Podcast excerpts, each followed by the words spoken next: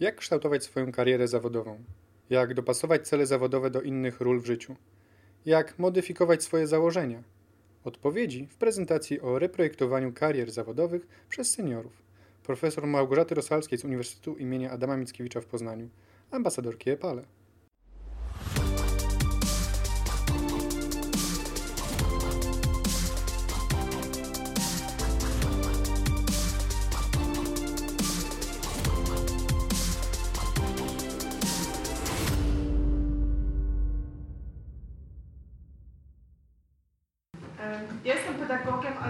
Doradcą zawodowym. I dzisiaj chciałabym opowiedzieć Państwu mm, troszeczkę na temat projektowania, właściwie reprojektowania karier przez seniorów, chociaż, chociaż wolałabym, żeby tam było jednak słowo dorosłych, dlatego że słowo senior bywa, że w naszych głowach bardzo silnie definiuje osobę, o której mówimy. Ja będę mówiła o osobach dorosłych.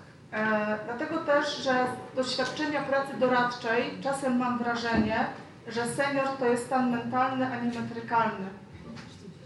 E, w związku z tym ja będę dzisiaj Państwu troszeczkę opowiadała o tym, jak dorośli, albo bardzo mocno dorośli, albo nawet seniorzy funkcjonują na rynku pracy, jak siebie postrzegają na rynku pracy i czy w ogóle temat projektowania karier to jest temat, który dotyczy seniorów.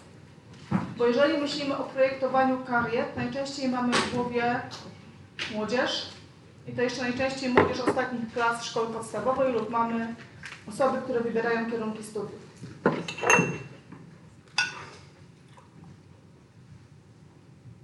Mam nadzieję, że zadziała. Kilka pytań porządkujących to nasze godzinne spotkanie.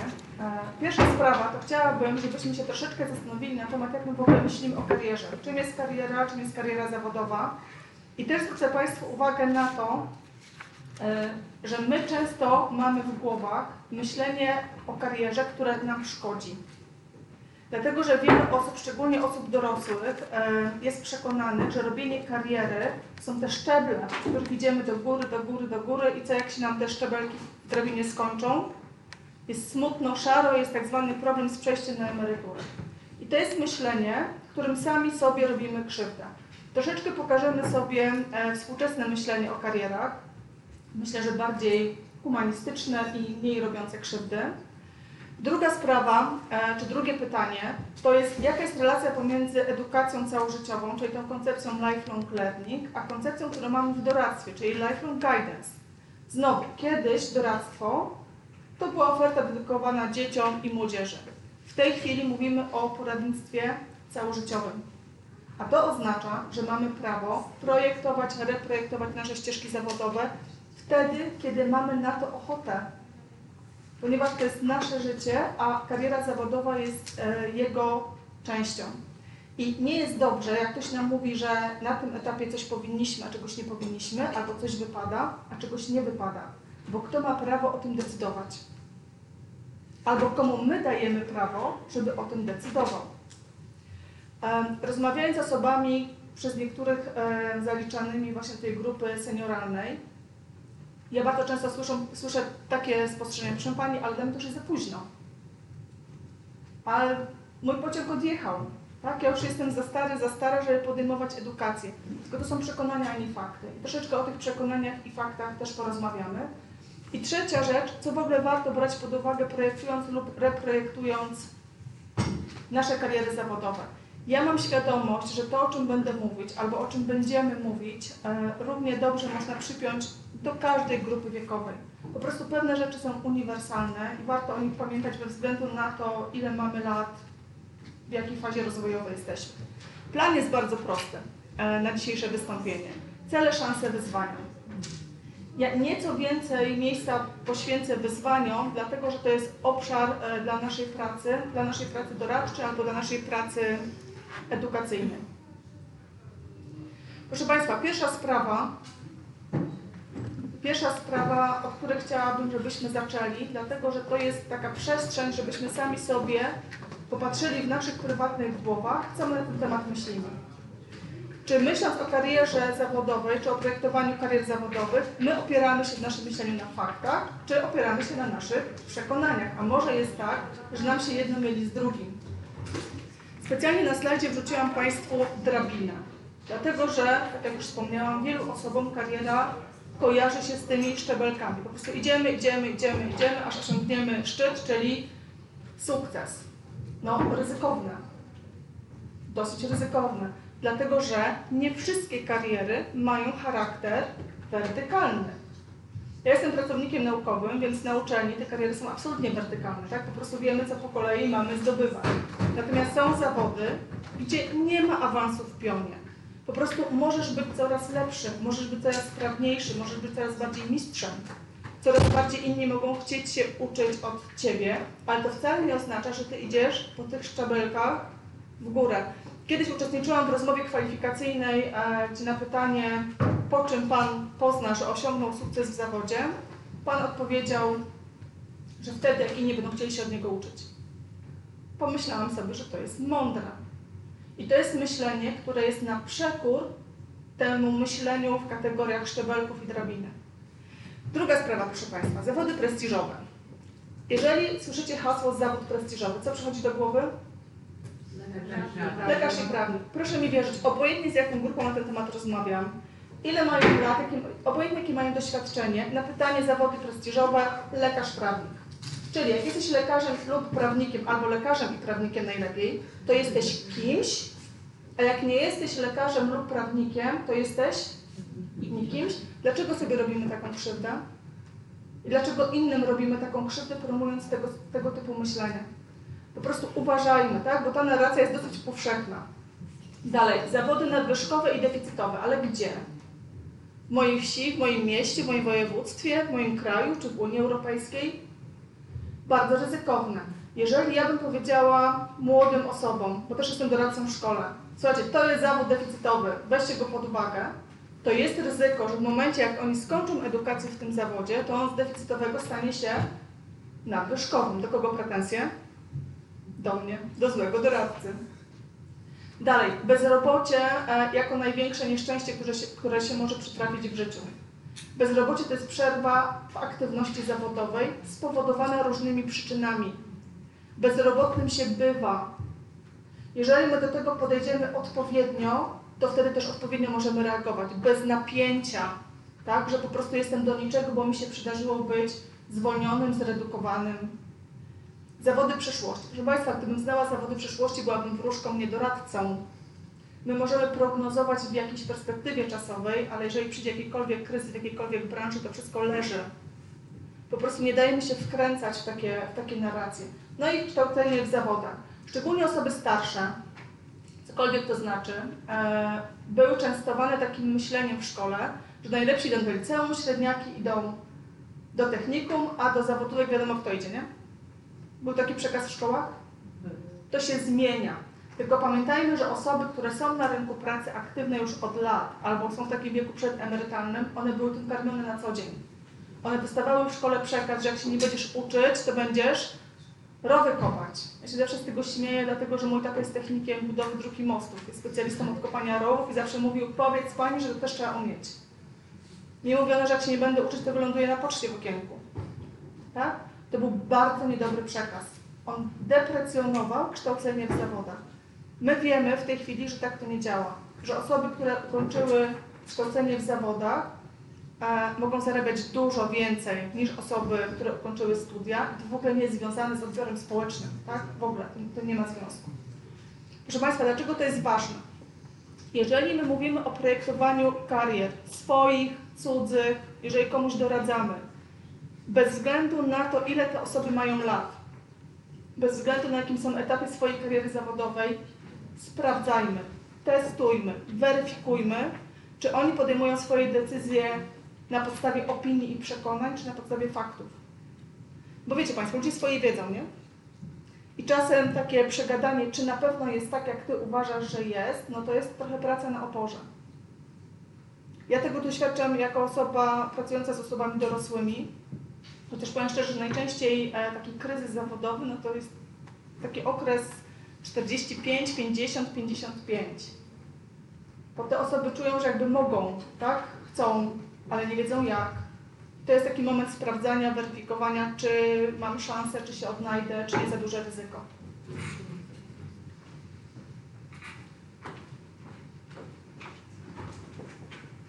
Proszę zwrócić uwagę, że jeżeli w ogóle posługujemy się hasłem kariera zawodowa, to my musimy pomyśleć sobie, czy my w głowie myślimy o karierach tych wertykalnych, czy idziemy w górę, w górę, w górę, czy idziemy, czy myślimy o karierach e, horyzontalnych. To wszystko zależy, w jakiej branży, w jakim zawodzie pracuje dana osoba lub pracowała lub chce zmienić, chce się e, przekwalifikować. Znowu, intencjonalnie wrzuciłam Państwu płaski teren. Tu generalnie no dziś oddali są szczyty, ale nie za wysokie. Ale generalnie chodzi o to, że są zawody i są branże, gdzie nie ma szczytów do zdobycia. Po prostu z dnia na dzień możesz być bardziej profesjonalny, z dnia na dzień możesz być bardziej mistrzem w tym, co robisz. To też jest kariera. Tylko ludziom czasem się wmawia, że jak nie zmieniasz wizytówek, w sensie wczoraj byłeś wiceprezesem, dzisiaj jesteś prezesem, a jutro będziesz nadprezesem, no to oni nie robią kariery. I jeżeli ktoś ma silny przekaz w tym kierunku, no to zobaczcie, jest sfrustrowany, nieszczęśliwy, bo wszyscy wokół robią karierę. To jest taka pierwsza rzecz, którą chciałabym mocno podkreślić. Pracując z osobami dorosłymi, sprawdzajmy, co mają w głowie na temat pojęcia kariery. Teraz proszę Państwa, wiem, że to zawsze źle, brzmi, źle wygląda na slajdach, jak ktoś widzi teorię, tak? Ale ja chcę Państwu pokazać, jakie mamy przejście w doradztwie, w praktyce doradczej, związane z tym, że nam się wywróciły teorie. Ja je podzieliłam na dwie grupy. Pokażę Państwu dwie teorie klasyczne, które naprawdę narobiły dużo bałaganu i pokażę, co w zamian. Znaczy, będę Państwa szczerze zachęcać do tego, żeby te stare, klasyczne, tak wziąć troszeczkę w nawias. Teorie klasyczne, generalnie dwie. E, pierwsza to jest teoria cechy i czynnika. Nieważne, czy Państwo zajmujecie się doradztwem, czy zajmujecie się andragogiką, zakładam, że o teście Holanda wszyscy słyszeli. Ktoś miał robiony test Holanda? Wie, jaki jest, typ, wie, jaki jest typem osobowości? Nie. No i może bardzo dobrze. Test Holanda powstał w połowie ubiegłego wieku. Trzeba zrobić teścik, wychodzi wynik, jaki mamy typ osobowości zawodowej. To jest w układzie heksagonalnym, czy tam realistyczny, społeczny, artystyczny, przedsiębiorczy, konwencjonalny. I jak ludzie zrobili test, to im wychodziło, gdzie mają trzy najwyższe wyniki, czyli wychodził taki kod, na przykład BRA, był klucz i do tego klucza były przypisane zawody i jak miała klucz, to mogła sobie znaleźć, do czego się nadaje. Dlaczego to było niebezpieczne? Dlatego, że Holland mówił, że rozpoznaj swoje zainteresowania i na bazie tych zainteresowań wybierz sobie zawód. W tej chwili w szkołach bardzo często tę tezę też się powtarza, czyli trzeba sobie wybrać, znaleźć swoje zainteresowania i na, na podstawie zainteresowań wybrać zawód. Czy Państwu się zmieniają zainteresowania w ciągu życia? Tak. No, też mi się tak wydaje. Czyli podpowiadanie buduj na zainteresowaniach to jest trochę podpowiadanie buduj na piasku. Za mało tak? Bierzemy więcej czynników. Po prostu uważajmy na testy, bo czasem przychodzą do mnie też osoby, które mówią, ale mi w teście wyszło, że mam być, nie wiem, ochroniarzem. Tak? Albo wyszło, że mam być weterynarzem. Nie ma pytania, czy się tego nadaje, czy mam predyspozycję, czy ja mam zdrowie. Tak? Ludzie po prostu mówią, ja, ja chcę, tak? Ja po prostu, to jest moja pasja, ale pasję to za mało. Niestety, proszę Państwa, powiem to głośno, im jesteśmy starsi, to tym bardziej pasji to za mało. Dlatego, że tutaj uruchamiamy drugi zbiór, do chcę dokładamy drugi zbiór, czy ja mogę. Co z tego, że ja pragnę i całe życie pragnęłam być ochroniarzem, skoro sprawność już nie tam. Oczywiście możecie mi Państwo powiedzieć, że kompetencją wyróżniającą e, może być to, że ktoś chce być ochroniarzem i jednocześnie jest emerytem albo nawet rencistą. Tak? Na rynku pracy to jest kompetencja mocno wyróżniająca. Za chwileczkę pokażemy sobie, co to oznacza. Druga grupa teorii to są teorie rozwojowe. I tutaj jest takie nazwisko Donalda Supera, który dokładnie nam wyznaczył, co kiedy mamy robić. On po prostu wyznaczył fazy rozwoju zawodowego. Nawet sobie możemy sprawdzić, czy jesteśmy w danej fazie, czy nie jesteśmy w danej fazie. On to usytuował latami. Proszę tego nie czytać. Proszę sobie nie robić bałaganu w głowie. Ja Państwu zeskanowałam fragment podręcznika, żebyście Państwo zobaczyli, jak, jak kiedyś doradcy byli uczeni. Generalnie mamy etapy przejściowe, czyli najczęściej to były kryzysy. No i po prostu idziemy tymi schodkami w górę, w górę, w górę. Wiek 40-45 to jest przejście. I generalnie tutaj proszę zobaczyć, mamy etap konsolidacji, czyli utrzymania. To, co zdobyłeś wcześniej, przytrzymaj, utrzymaj, nie szalej. Tak? Już się napracowałeś, teraz zbijasz po prostu śmietankę z tego. Masz już, tak? Dom z garażem na dwa samochody wybudowany. Celebruj to. To było się zmyło, tak? To nie działa w ten sposób. Dalej proszę zauważyć, super sugeruje, że w wieku 65 lat mamy spowalniać. Mamy powoli myśleć o emeryturze. Ja przygotowując e, się do spotkania z Państwem, e, zapytałam tatę mojej koleżanki, który jest szefem swojej własnej firmy, to jest branża rolnicza. E, jak on to robi, że on w tym wieku pracuje? W tym wieku e, 91 lat. Odpowiedź jego była taka, ale o co ci chodzi? Tak? O co ty mnie pytasz? Mam nadzieję, że się nie obraził. Ja chcę po prostu Państwu pokazać, że tego typu typologie, tego typu schematy, e, one są atrakcyjne dla naukowców. Bo każdy przecież chce przejść do, przejść do historii, do klasyki myśli doradczej, prawda? Natomiast życie, praktyka doradcza te, te rzeczy szybciutko weryfikuje. Po prostu uważajmy na to. Nie dajmy się nabrać na daty, że w tym wieku to ja już mam się zwijać, a nie rozwijać. Bo według kogo? Z całym szacunkiem dla Donalda Supera oczywiście. I teraz proszę Państwa, co mamy e, za to, tak? co mamy w zamian. E, ja chcę zaproponować trzy ujęcia. E, ja wiem, że teoria to jest zawsze trudny moment na tego typu spotkaniach, ale tylko trzy, bo one pomagają nam myśleć praktycznie. Po to są teorie, żebyśmy sensowniej, refleksyjniej działali w praktyce. Po pierwsze teoria ABC kariery. Tu mamy Maniero i Sullivan. Te ABC to są oczywiście skróty angielskie. A autentyczność, B równowaga, czyli balans, C wyzwanie, czyli challenge. I mamy ABC. Oni mówią tak, że generalnie e, człowiek realizuje się karierowo, jeżeli to jest spójne z tym, co myśli, czuje, co jest dla niego ważne, jakie ma wartości. Tylko zauważcie Państwo, że te wartości to nam się mają prawo zmieniać w ciągu życia. Na pewnym etapie życia dla mnie może być ważne to, że nie wiem, fura, skóra i komura i po prostu adrenalina wali po nerkach, bo musi być wyzwanie, tak? Ale na pewnym etapie życia może być ważne to, żeby dziecko zaprowadzić do przedszkola i zdążyć je odebrać przed 19. I ktoś, kto miał e, pasje takie, żeby robić karierę i być szefem wszystkich szefów, nagle mówi mm, ja chcę z domu, ja chcę z domu nie, nie chcę wychodzić z domu, jak dziecko jeszcze śpi, a wracać, jak dziecko już śpi. Ta autentyczność polega na tym, że my jesteśmy zgodni z sobą, że nie ma takich napięć, że robię coś, czego robić nie chcę. Przecież te wszystkie frustracje, wypalenia, nieszczęścia i tak dalej, no to jest właśnie napięcie gdzieś tutaj. Dalej, balans, równowaga pomiędzy wszystkimi rolami, które pełnimy w życiu. A przecież tych ról jest wiele. I to chcę bardzo mocno podkreślić. Praca jest bardzo ważna. Praca jest bardzo ważną częścią, ale podkreślam, tylko częścią życia.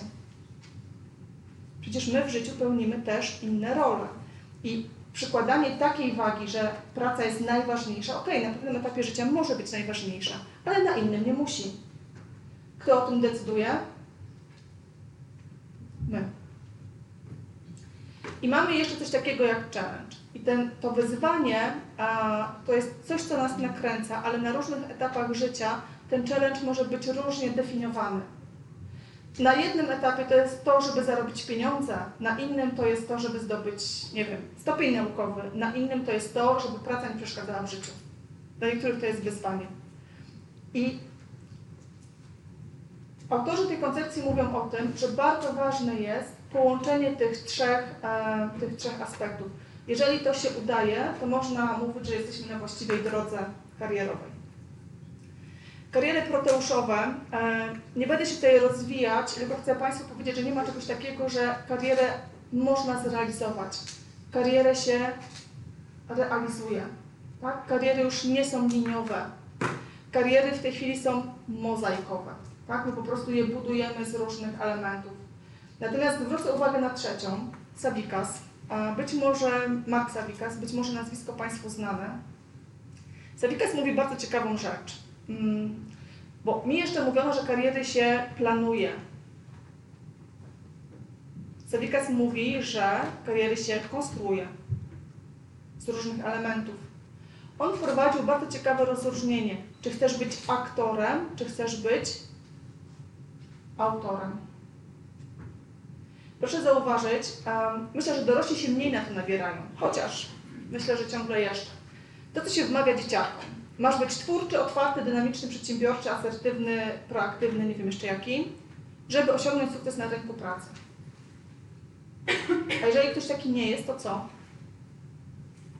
Zauważcie Państwo, że my jakby sami sobie wmawiamy taką, e, taką narrację, że jak jakiś nie będziesz, to nikt Ci nie da szansy. Ale przecież zauważmy, że na tym rynku pracy ja mogę być pracownikiem, ale mogę być też pracodawcą i na pewno będę współpracownikiem. Dlaczego ktoś mi definiuje rolę, które ja mam pełnić w mojej ścieżce zawodowej czy karierowej? Ja mogę to zmieniać. Savikas mówi coś takiego, masz prawo być autorem swojej kariery.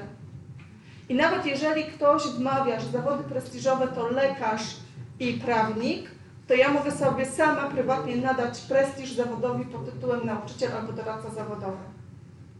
Bo to jest moja sprawa. Ciekawsze są te współczesne? Ja myślę, że one są zdrowsze.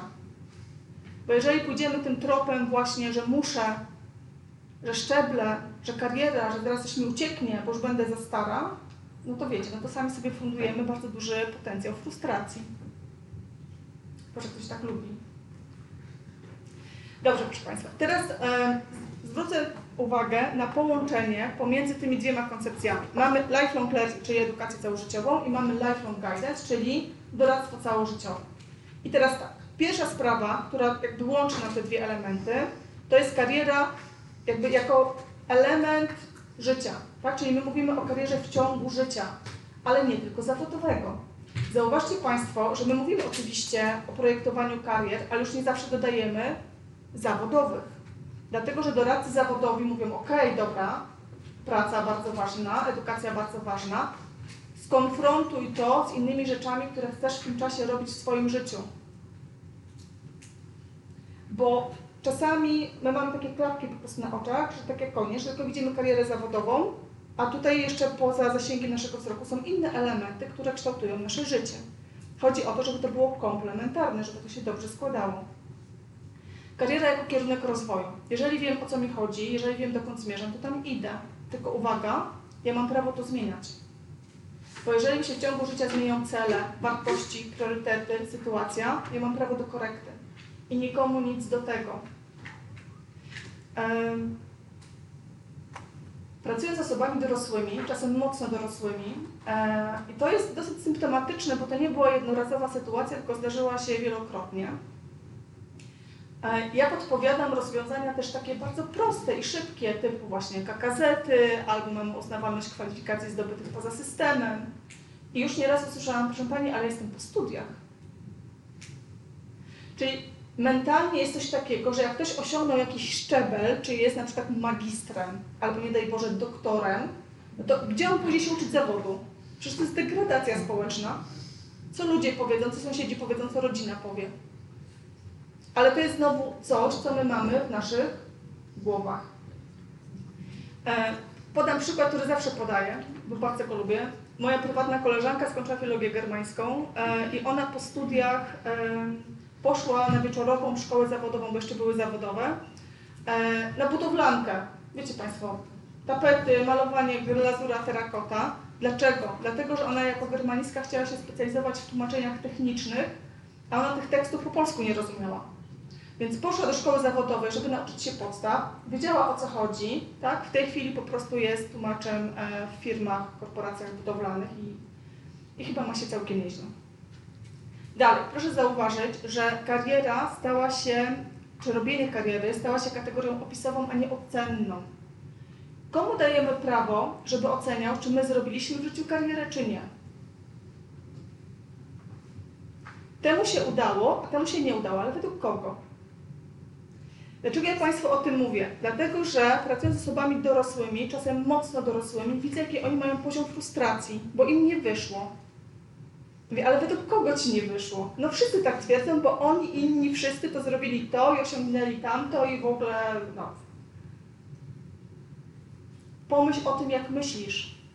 Pomyśl, kto te kategorie włożył ci do głowy. I teraz zobaczcie Państwo, o czym ja mówię. Praca doradcza z osobami starszymi lub bardziej starszymi często polega na tym, żeby nadać znaczenie temu, co oni osiągnęli. Dlatego, że kolejne plany czy kolejne projekty karierowe nie powinny wynikać z frustracji. Oczywiście frustracja może być paliwem, czasem bardzo takim na turbo doładowaniu, tylko pytanie, czy o to nam chodzi. Uszanuj swoją drogę, uszanuj to, co osiągnąłeś. Po co się porównujesz? To jest tak samo, dzieciaki się tak, w szkole porównują ocenami. No co to zmienia? Generalnie raczej nic. I ostatnia rzecz, przejście od karier linearnych do karier mozaikowych. Kiedyś ludzie szli tak. Jeden etap, drugi, trzeci, czwarty, piąty. Mój tata poszedł na emeryturę z zakładu, w którym rozpoczął pracę, swoją pierwszą. On całą swoją karierę zawodową przebył w jednym zakładzie pracy. Takie historie teraz się raczej nie zdarzają, nie? Albo zdarzają się bardzo rzadko.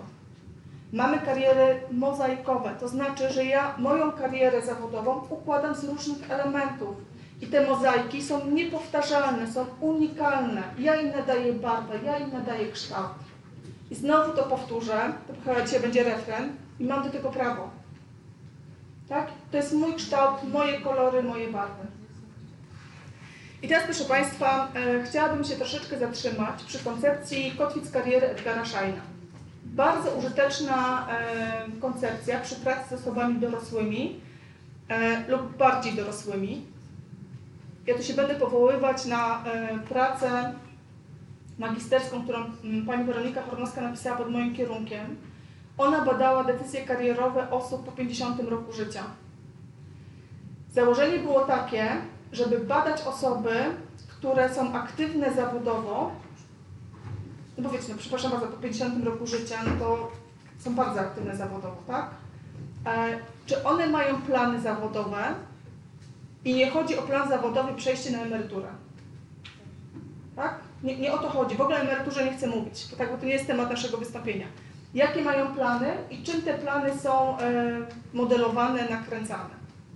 Tutaj wykorzystałyśmy koncepcję kotwic kariery Edgara Scheina. On wyróżnił 8 kotwic, bo on powiedział tak. Coś sprawia, że wybieramy taki zawód, jaki wybieramy, albo branżę, albo miejsce pracy, ale on zadał jeszcze ciekawsze pytanie co powoduje, że ludzie, mimo że narzekają, jęczą, bręczą, po prostu są totalnie nieszczęśliwi z powodu swojej pracy, wszystkim opowiadają, jak jest im źle, a i tak nic nie robią, żeby sytuację zmienić. Znamy takie sytuacje? No pewnie, że znamy, wszyscy znamy. I Shine pyta się tak, to co powoduje, co w tej pracy jest takiego, że mimo, że człowieku jest ci tam tak strasznie źle, jesteś tak strasznie nieszczęśliwy, to dalej tam siedzisz. I on pokazał osiem tych kotwic. Ja je króciuteńko scharakteryzuję, żebyście Państwo mieli e, pojęcie o czym mowa, bo zakładam, że je wszyscy znają. Profesjonalizm to jest kotwica, która sprawia, że ludzie chcą być coraz lepsi w tym, co robią. Ich w ogóle nie interesują awanse. Jeżeli jestem tłumaczem, to chcę być najlepszym tłumaczem. Jeżeli jestem szewcem, to chcę być mistrzem świata w byciu szewcem. E, jestem sam dla siebie rywalem tak? Po prostu coraz lepiej, coraz mocniej, coraz bardziej. To są osoby, których nie trzeba pilnować. Mało tego, to są osoby, które same sobie opłacają szkolenia, konferencje i tak dalej. Bo chcą być na bieżąco, bo chcą się rozwijać. Przywództwo, nieważne czym, byle zarządzać. Tak? I to jest kotwica, która sprawia, że jest mi wszystko jedno, czy zarządzam wodociągami, szkołą, e, parafią, sklepem, nieważne, tak? Byle być szefem. I to są osoby, które mają poczucie, potrzebę, poczucie wpływu i po, potrzebę władzy. Autonomia, niezależność e, to jest kotwica, która sprawia, że um, nikt nie będzie mi mówił, co mam robić. Najczęściej osoby, które mają kotwicę w tym miejscu, to są osoby, które pracują jako freelancerzy, tak? albo są w permanentnym konflikcie ze swoim szefem. Tak? E, sam sobie jestem sterem, e, okrętem, oceanem ja decyduję, co robię i kiedy i jak robię. Myślę, że promotorzy mają problem z takimi osobami, nie? które po prostu Wiedzą, co chcą. O tak. Bezpieczeństwo i stabilność. To są osoby, które mówią tak, nie kręci mnie władza, e, nie kręci mnie kasa, po prostu potrzebuję pewność, że wypłata wpłynie co miesiąc o tej samej porze i że nie będzie żadnych e, nieprzewidzianych sytuacji.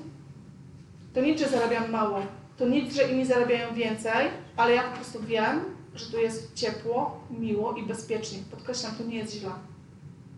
Nie jest źle. Ludzie mają prawo do potrzeby bezpieczeństwa. Dalej, kreatywność i przedsiębiorczość.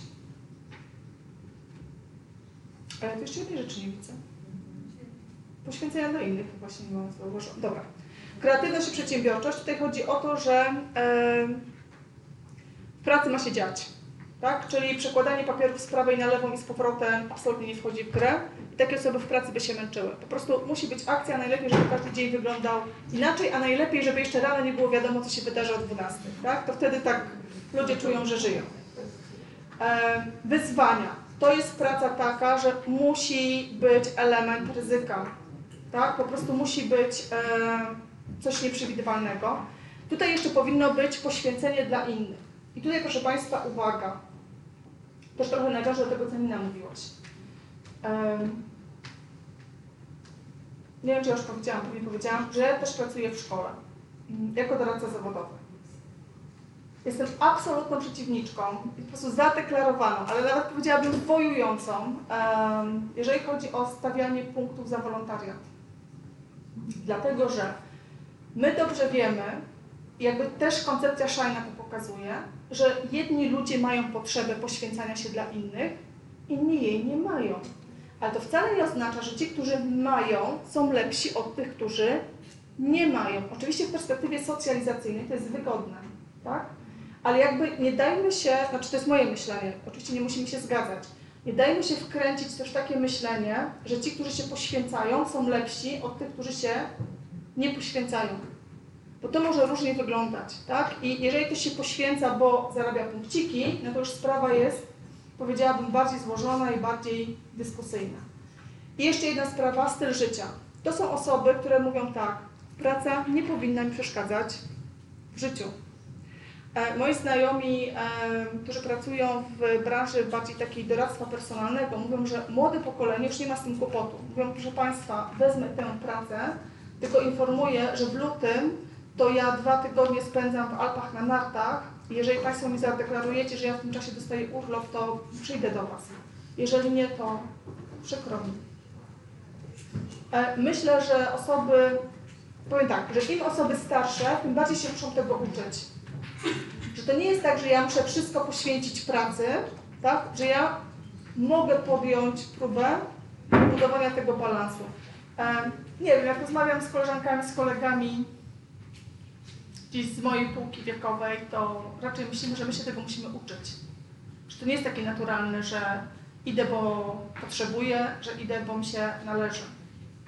Czasem mam też takie wrażenie, że ludzie są wdzięczni pracodawcy, że ten dał im pracę, i że generalnie czasem jest taka postawa, że nawet w rękę by ucałowali, no bo dzięki komuś oni mają pracę.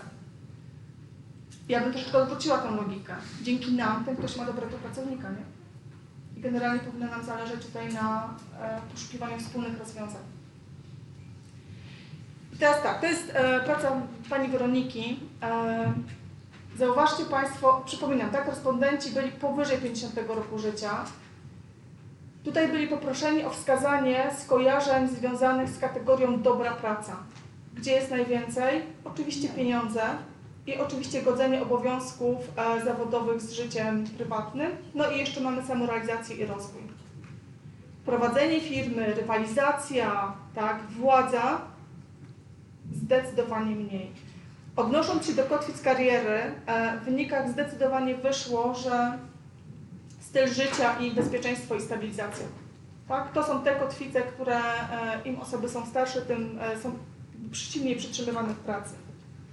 Co to oznacza? To znaczy, że osoby starsze są mniej skłonne do podejmowania ryzyka związanego z, ze zmianą pracy i mają silniejszy poziom lęku. Ja nie mam badań na ten temat, ale stawiam taką hipotezę. Mają większy poziom lęku przed zwolnieniem, Dla, dlaczego? Dlatego, że znowu narracja oficjalna jest taka, że trzeba być młodym, twórczym, asertywnym, z doświadczeniem, żeby rynek pracy Cię chciał. To jest nieprawda. Wiecie Państwo, jaki jest rynek pracy? Rynek pracy często posługuje się zasadą tętna. Jak jest wyczuwalne, to bierzemy. W niektórych branżach po prostu nie ma pracowników. I za chwileczkę też Państwu pokażę, że e, wiek może być kompetencją wyróżniającą. To jest coś, czym można pewne rzeczy w cudzysłowie wygrać. I teraz tak, chcę przejść do zasadniczej części, znaczy nie chciałam powiedzieć, że to był wstęp, teraz to mówiłam. Ale, ale chcę przejść do, e, do zagadnień, które mm, jakby wyznaczają ścieżki pracy doradczej i edukacyjnej z osobami e, starszymi w kontekście rynku pracy. Ja sobie pomyślałam tutaj o trzech. E, pierwsza kwestia to jest aktualizacja wiedzy zawodoznawczej. Druga, ja tu napisałam Career Management Skills, ale dorzucimy jeszcze jedną kategorię kompetencji, bo to one warunkują, czy ktoś tę pracę ma, czy jej nie ma. I trzecia kwestia, proszę Państwa, to jest co zrobić z doświadczeniem zawodowym. Dlatego, że doświadczenie zawodowe to jest kategoria często pojawiająca się w narracjach o rynku pracy e, w dwojaki sposób, że im więcej doświadczenia, im dłuższe doświadczenie, tym lepiej. A niektórzy nawet twierdzą, że osoby z dłuższym doświadczeniem powinny nawet więcej zarabiać niż osoby z mniejszym doświadczeniem. Pokażę Państwu, że to jest nieprawda. I że doświadczenie to jest bardzo niebezpieczna kategoria, ja bym powiedziała, że to jest taki trochę miecz obosieczny. I tą kategorią trzeba się bardzo ostrożnie posługiwać. Pierwsza sprawa, wiedza zawodoznawcza. Ja się spotykam z rodzicami. Oni są w różnym wieku. za każdym razem się przekonuję, że rodzice nie znają systemu edukacji w Polsce, mimo że ich dzieci są na przykład w 7-8 klasie. Aktualnie system edukacyjny w Polsce wygląda tak, że mamy szkołę podstawową ile lat? Liceum? Technikum? I co jeszcze mamy? Branżowa. Branżowa, wszyscy mówią zawodowa, nie? Branżowa 3 plus 2. To jest jedna sprawa, czyli mamy system. Do tego jeszcze dochodzą nam KKZ i szkoły policjalne. Dorośli, im starsi, tym jest większe ryzyko, tej wiedzy nie mają, bo po co im ona? Tak? Gdzie mają ją znaleźć, jeżeli nie jest im potrzebna? Po prostu to jest jakby poza ich zasięgiem. Wiedza zawodoznawcza obejmuje trzy rzeczy. Po pierwsze zawody, po drugie zawartość treściową zawodów, czyli co się na ten zawód składa, no i ścieżki kształcenia. I teraz tak, jak ja sobie myślę o zawodzie mechanik samochodowy, no to ja mogę mieć jakieś wyobrażenie, bo czasem jadę do mechanika i widzę, jak wygląda warsztat. Ale jeżeli ktoś nie ma wiedzy o nowych zawodach, albo nie wie, jak się zawody zmieniają, to posługuje się czym? Swoimi doświadczeniami, a one mogą być trochę przeterminowane. Ta prezentacja będzie, nie będę tego omawiać, tylko chcę Państwu pokazać, ile rzeczy bierzemy pod uwagę, analizując konkretny zawód. Przynajmniej tyle. Jeżeli ja sobie uświadomię te rzeczy, które Państwo widzicie na slajdzie, to ja mogę założyć, że mam mniej więcej obraz zawodu i wiem, w co się pakuje. Tak? Bo jeżeli wiem, e, czy mam wyobrażenie na temat zawodu kucharz, bo oglądałam wszystkie odcinki Masterchefa, jest to dosyć ryzykowne. Nie?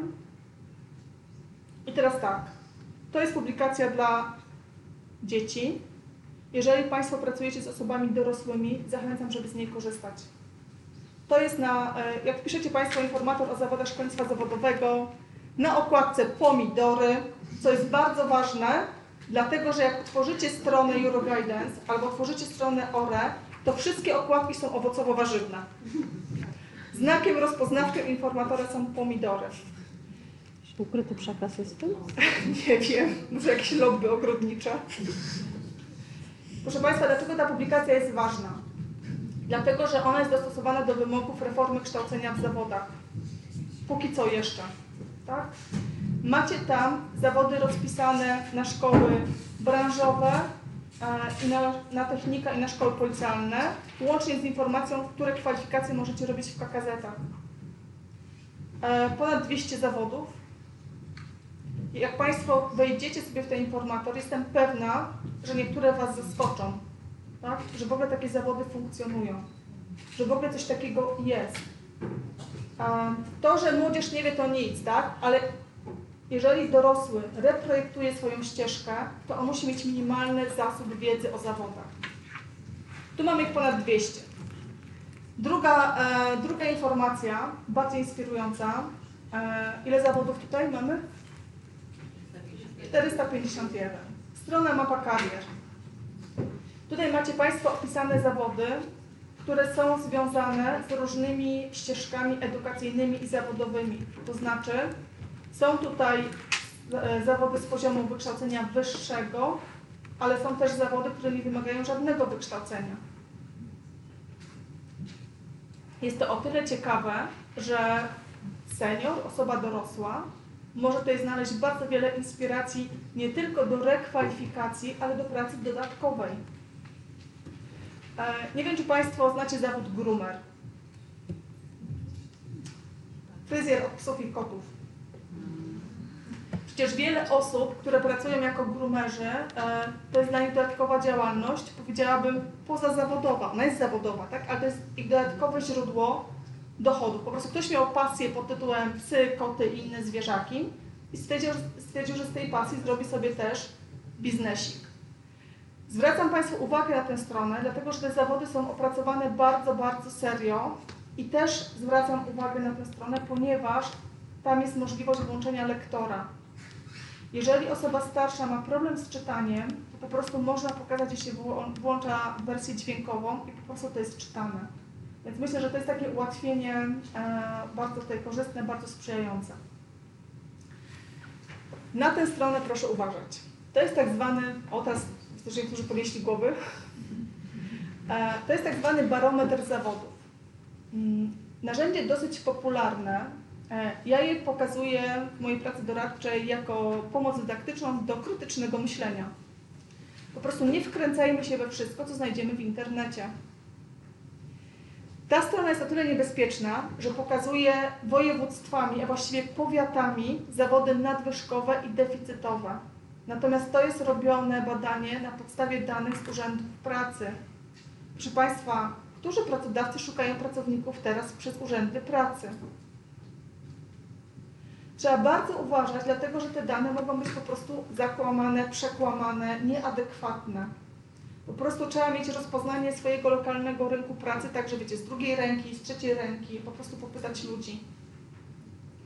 Dane z e, czy WUP-ów oczywiście są jakąś informacją, ale zauważcie, że w tej chwili na rynku pracy bardzo często jest tak, że pracownika szuka się poprzez networking, tak? Czyli mówi się firmie, słuchajcie, zatrudnimy dwie osoby, jeżeli polecicie nam kogoś, kogo my zatrudnimy, wy dostajecie premię. Dlaczego? Dlatego, że nikt nie poleci kogoś, komu nie ufa, żeby sobie nie strzelić w stopę, a firma zaoszczędziła bardzo duże pieniądze na rekrutacji. Te ścieżki, które mamy w głowach, w sensie jak ktoś nie miał pracy, to szybciej zarejestrować do Urzędu Pracy, okej, tak, to mamy, ale są też nowe, są też alternatywne, które warto, warto znać. Też zwracam Państwu uwagę na filmy związane z zawodami. Jeżeli pracujecie z osobami e, starszymi, warto z tego korzystać. Znaczy, te są akurat beznadziejne, ale, ale trzeba posprawdzać po prostu. E, bo tam mamy nowe informacje o zawodzie, czyli można zweryfikować swoje fantazje na temat zawodu e, z tym, jak w danym zawodzie się funkcjonuje. I też chciałam Państwu pokazać czasopismo e, bardzo dobre jakościowo, My Zawodowcy, gdzie są promowane nowe zawody, nowe branże i można zobaczyć, jak rzeczywiście w danym zawodzie się funkcjonuje. I teraz tak, kilka książek inspiracyjnych. Oczywiście jeszcze nie kończę, mimo że mam 7 minut. To są książki, które troszeczkę pokazują e, zmianę myślenia o rynku pracy. Ja szczególnie pokazuję Państwu e, i zachęcam do przeczytania książki Gladuela poza schematem. Dlaczego? Bo to jest przekaz, powiedziałabym, bardzo pozytywny dla seniorów. Tak, użyłam tego słowa specjalnie. Dlatego, że Gladwell pokazuje tak, żeby osiągnąć sukces, nieważne w jakiej branży, to jest w ogóle nieistotne, musisz zrobić jedną rzecz. 10 tysięcy godzin pracy własnej. To jest teza, która pokazuje, że osoby z dłuższym doświadczeniem, oczywiście sensownym doświadczeniem, mają zasób, na którym można pracować. Prymusom dziękujemy. To jest troszeczkę odwrócenie logiki, e, którą często mają studenci i absolwenci szkół, że im lepsze oceny, tym lepiej. A rynek pracy mówi, im lepsze oceny, tym lepsze oceny. Gratulujemy, ale udowodnijcie nam, że osoba ze średnią 7,4 będzie lepszym pracownikiem niż osoba ze średnią 3,2. Rynek pracy troszeczkę inaczej to postrzega. Rodzice lubią w to wierzyć, nie? że im wyższa średnia, tym dziecko ma większe szanse na sukces. Później wszystkim jest smutno. Proszę Państwa, teraz tak. Postawy wobec rynku pracy. E, znamy koncepcję postaw, nie będę się tutaj rozwodzić. Komponent poznawczy, afektywny, behawioralny. Jeżeli pracujecie z osobami starszymi, sprawdzajcie trzy komponenty. Poznawczy, czyli co oni wiedzą i czy, czy, czy na pewno to są fakty i czy na pewno wiedza nie jest przeterminowana. Behawioralny, co potrafią, jakie mają zasoby zachowań. Czy potrafią obsłużyć e, elektroniczne CV, czy nie. Ale z mojej perspektywy doradczej najważniejszy jest ten komponent afektywny.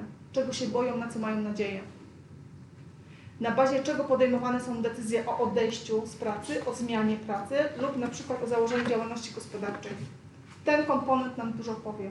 On jest, to jest właściwie to, co my, to czego nie widzimy, to, co jest pod wodą, jeżeli użyjemy metafory góry lodowej. I teraz tak. Perspektywa rynku pracy.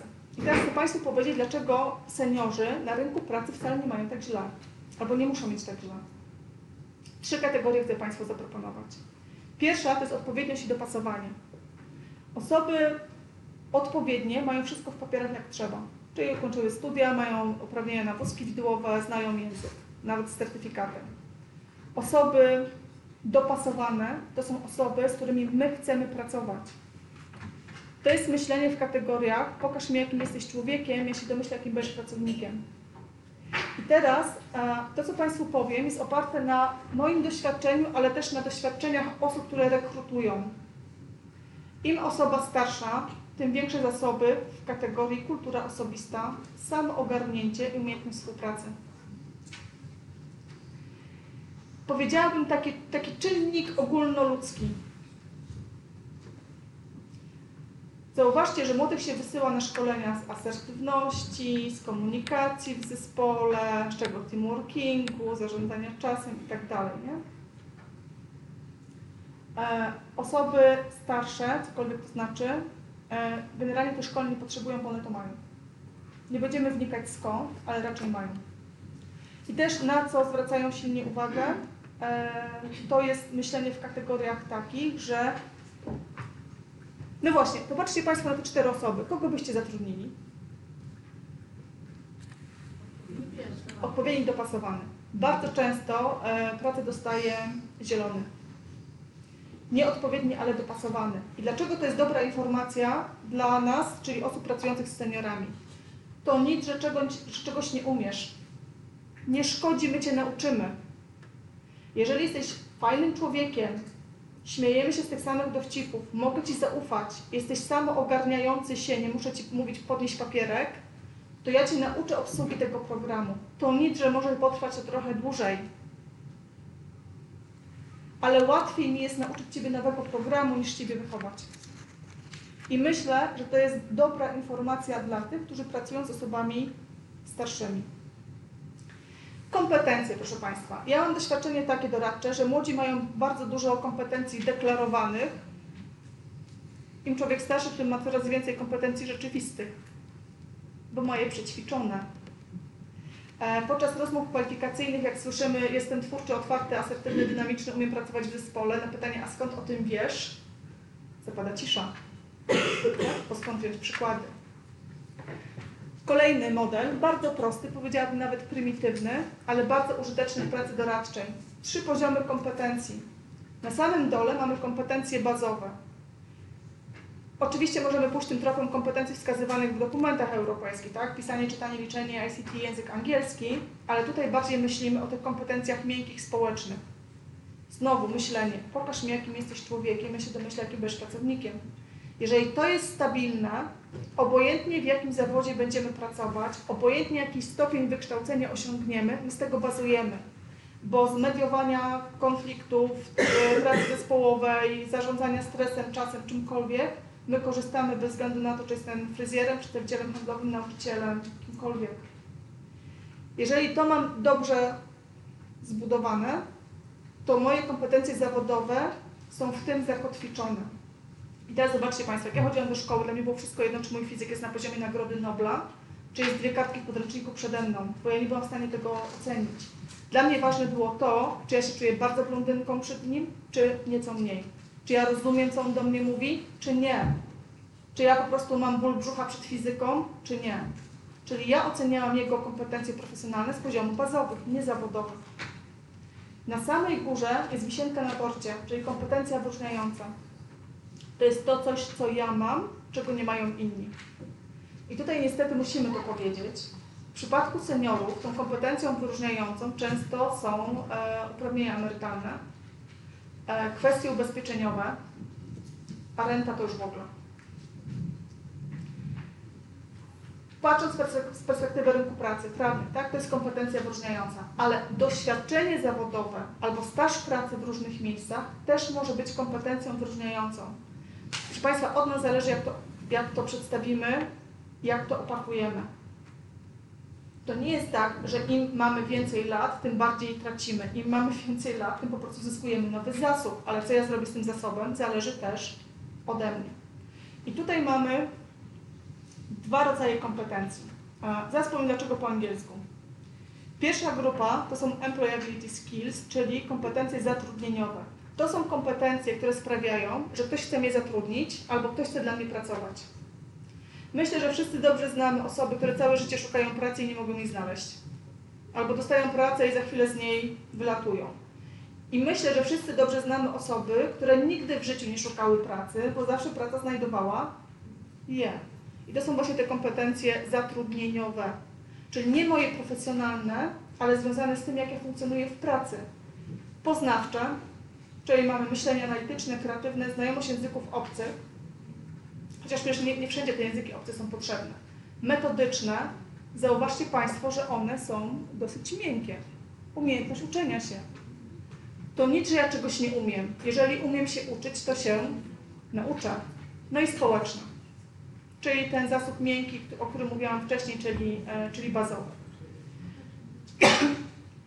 Zwróćcie Państwo uwagę, że jeżeli popatrzymy na e, koncepcję kapitału kariery, mamy kapitał ludzki, społeczny i decyzyjny, to im osoba starsza, tym ma większy kapitał ludzki i społeczny, ale możemy zaryzykować tezę, że obniża jej się kapitał decyzyjny, w świetle kopii z kariery Shina wiemy dlaczego, tak? bo ludzie jakby myślą w kategoriach stabilizacji, czy za bardzo nie ryzykują. I tutaj kłania się kolejna koncepcja, ale już ostatnia. Tak, tak, tak. Eee, kompetencje zarządzania karierą. Proszę Państwa, karierę się planuje owszem, ale karierą trzeba zarządzać. I znowu zauważcie, jak tutaj jest miękko.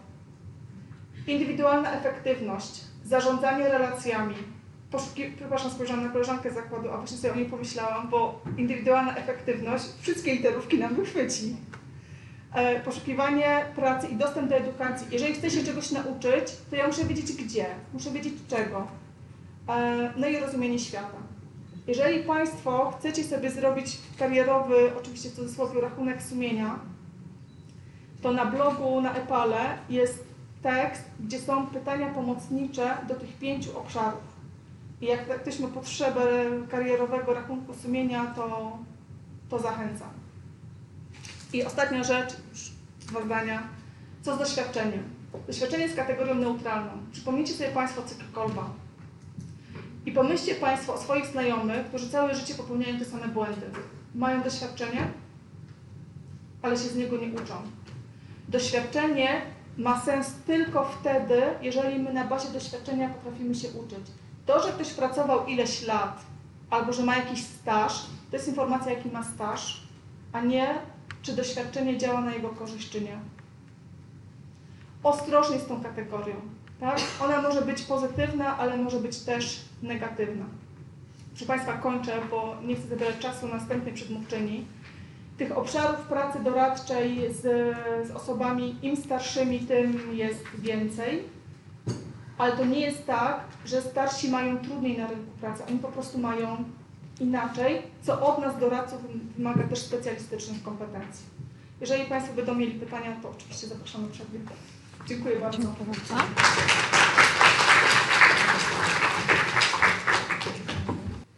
Dziękuję za wysłuchanie tego podcastu. Zespół Krajowego Biura EPAL.